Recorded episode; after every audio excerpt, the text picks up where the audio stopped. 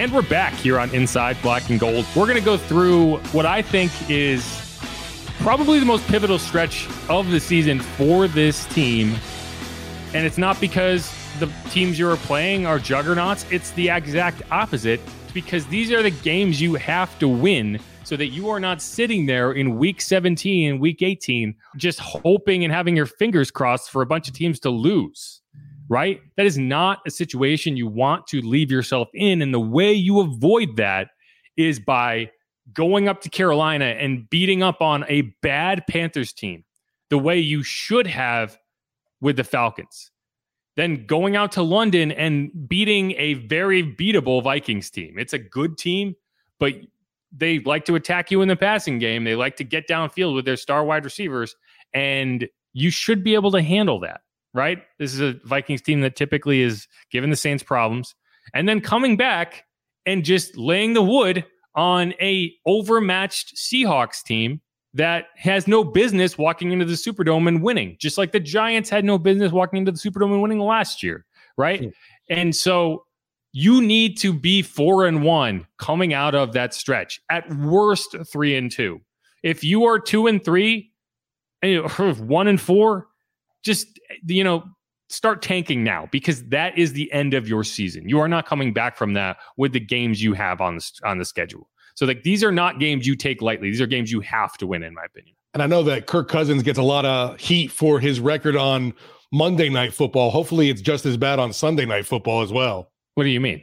You know, the the the knock on uh, Cousins is that he can't play prime time. Oh, oh yeah, and I'm thinking but that's that not prime eight, time. That's like the opposite of prime time. Yeah, I'm thinking 8:30 at night. No, that's 8:30 in the morning. My bad. yeah, that's, that's that's as non-prime time as you can get. Right.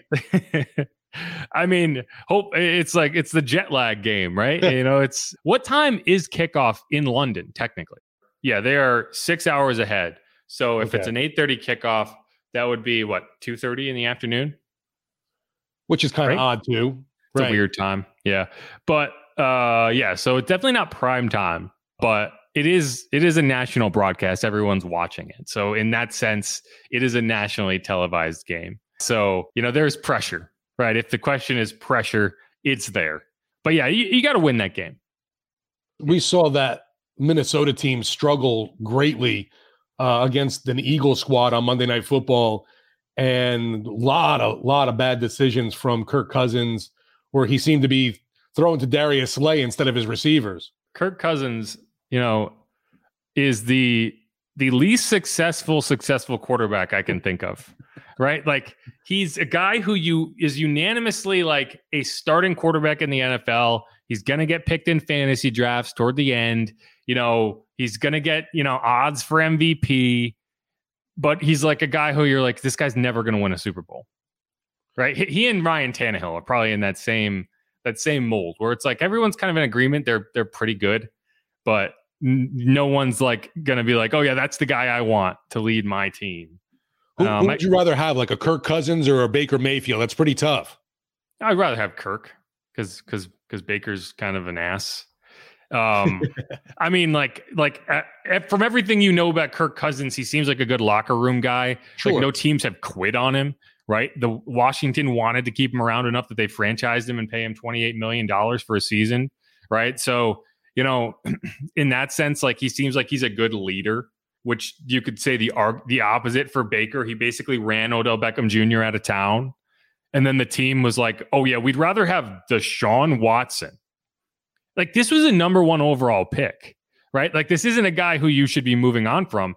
Uh, Ralph Malbrough from the you know the Saints Happy Hour podcast always compares him to Jameis Winston, and while I don't think they play that similarly, they do. They have had very very similar careers where they were number one overall picks and the team quit on them. So like you know they have that in common.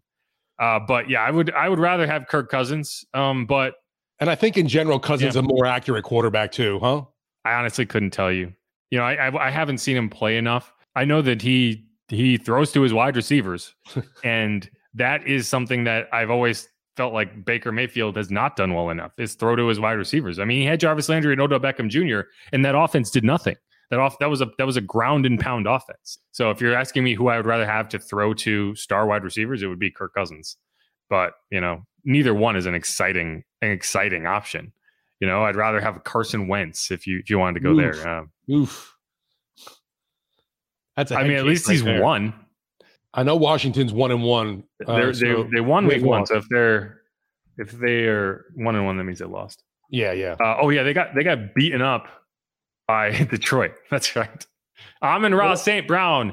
I had two picks that I was really confident about in this year's fantasy drafts.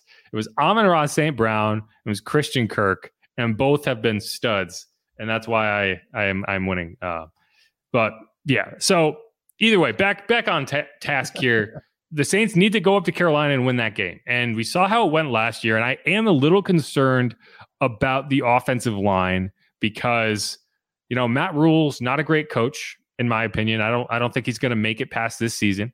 But what that team does have is a very difficult to block zone blitz scheme that just tore this offensive line to shreds in week 2 of last season. And hopefully they they learned enough there and enough of the, the pieces from that offensive line are back that they can handle it better because you know, after what we've seen the first few weeks from a protection standpoint, I am a little concerned that that defensive line, that pass rush is going to wreck the game the same way they did in week two of last year. So if there's a game, like I'm not as concerned about the Vikings. I think the Saints can handle the Vikings. And I know they can handle the Seahawks. But I am a little worried about the Panthers. And it's a division game. They're gonna they're gonna get, you know, the best shot. That's the one. If I had to pick one that the Saints might drop, that's gonna be it. And what's wild too with this Panthers team, their last home win was that week two victory against the Saints. H- how can that be possible? I is that is that true? Yeah, that's their last home victory. Well, so the you know that's an advantage for the Saints that this game is in Carolina because the Saints can't win at home either. Um, that's the only reason. Like I'm worried about that Seahawks game because this is a team that suddenly cannot win at home. Um, you just see it so many times, and uh, it's frustrating because these should be the games that you have an advantage in, and instead they're the games that you seem to always lay an egg in. Yeah, that question with the Seattle game to me though is obviously will it even be Geno Smith at quarterback or is it going to be the other guy? Yeah, exactly. I don't know, but either way, that's not a game you should lose. No, but um, like you pointed out earlier too, neither was that Giants game that they ended up coughing up a 10 point lead in the fourth quarter last year. Giants are 2 and 0 baby. Giants are going all the way. They haven't been they haven't been insanely lucky at all. Brian Daboll, he's the he's the best. Anyway, uh speaking of the Bills, you know, I made a big deal about these next three games. And the bigger reason is not even that, you know, these are difficult games to win. They're games you have to win because from there, you have the Bengals in the Superdome. You're going to have a really emotional Joe Burrow, which, you know, they have looked very beatable, but that team's going to figure it out. Then you have a short week and you go to Arizona, which, you know, Arizona, that's going to be the first game with DeAndre Hopkins back. And yeah. the Saints have already struggled to handle you know, mobile RPO style quarterbacks, and that's going to be another one of those matchups. So I have, you know, that's going to be a difficult game on a short week after coming back from London. Uh, you know, that's if I had to pick one of these games that I that I would almost guarantee a loss in, it would be that one. Come back from London, play a very difficult Bengals team, then go across the country on a short week. like you might not be over your jet lag from London by the time you get new jet lag from Arizona. But anyway, then they're on their own time. I don't even know what time it is in Arizona, but I know they have a different time zone than everybody else. So yeah, they don't have daylight savings there at all. Right. Which none of us should, but either way. I, I agree. I, I, don't need to get into that debate. farmers can figure it out. The farmers can set their clocks differently. I shouldn't have to. exactly. Anyway. Amen. Anyway. Uh, but you know they did they did cancel daylight savings time for like a couple years, and then everyone revolted because they couldn't figure out they like they turned off their internal clocks and yeah. Anyway, it has happened. They have tried to get rid of it, and it was returned by popular demand. I didn't know that. That's terrible to hear. Isn't that awful? Um. Anyway, and then so you have a Raiders team that you know I think is beatable, but it's a tough matchup.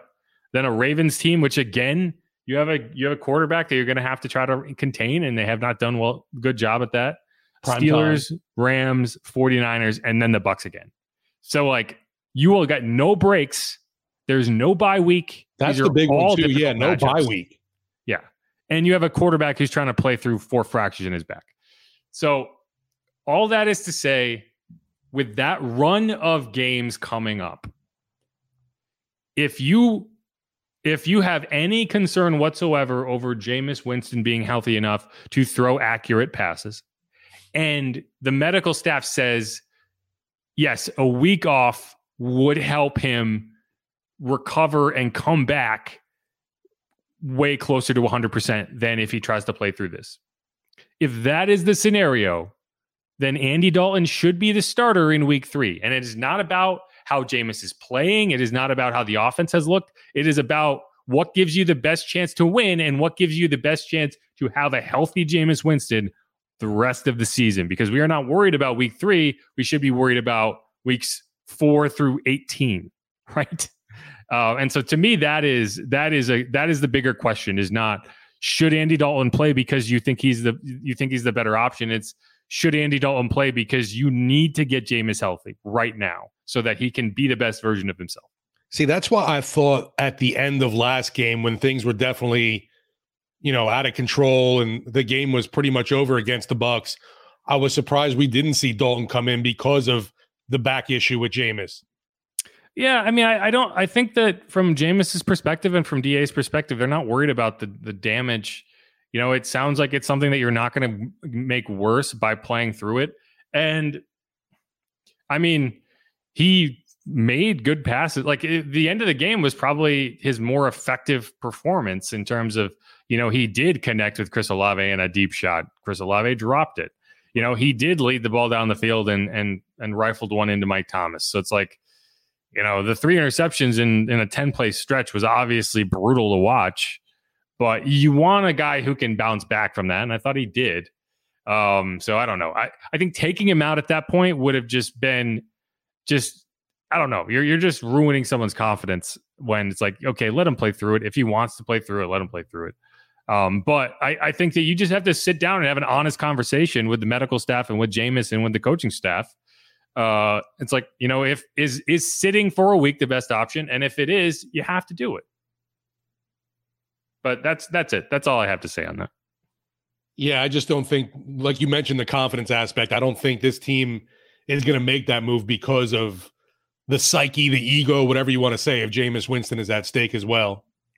Yeah, I mean, I think we'll learn more tomorrow, right? Sure. If, right. if he's not active in practice, uh, then I think you're you're you're gearing up for for at least conversation about Andy Dalton, right? Um, if he's a full participant, then there's no question he's going to go. But wouldn't, wouldn't you guesstimate that he's going to be limited? And I'm not going to say he's not going to practice, and I'm not saying he's going to be a full go either. Well, I would guess he's limited, but at a certain point, you have to wonder, you know, if you can't be full in practice and you can't do your full install, then that's a problem, right? Your quarterback, there's a lot of players on your team that can be limited and not have it really change throughout the week. Hmm. Your quarterback, I feel like, has to be in those reps um, so if you're not able to be a full participant, then that's also an issue. You don't want to half-ass the rest. You either give him the rest and let him get healthy, or you have him go. And if he can't participate fully in practice, then that's an issue. So, you know, I, I think we're going to find out a lot more tomorrow, um, and we're just gonna we're gonna go forward. But I, I say all this, but friggin' Tom Brady's going to have Wednesdays off for the rest of the season. So who knows? But, but they did say he's still going to be around for meetings and things like that. He's just not taking anything, any part on the field activities kind of deal. Yeah, Tom gets whatever Tom wants. Absolutely. Uh, B. Thomas, would it be rested rest Jameis two to three weeks to recover looking at our schedule? Yeah, I mean, that's essentially what we've been talking about. I don't think two to three weeks is the answer. I just think this is week three, and uh, you have to kind of make that determination right now because the longer you let this go on, you know, you're not going to turn around, right? You don't want to come back after watching him struggle in week three and saying, man, if we had sat him and he had gotten better and came back week four and felt good, then we would be in better shape, right? You don't want to get into week three and having dropped a matchup because of it.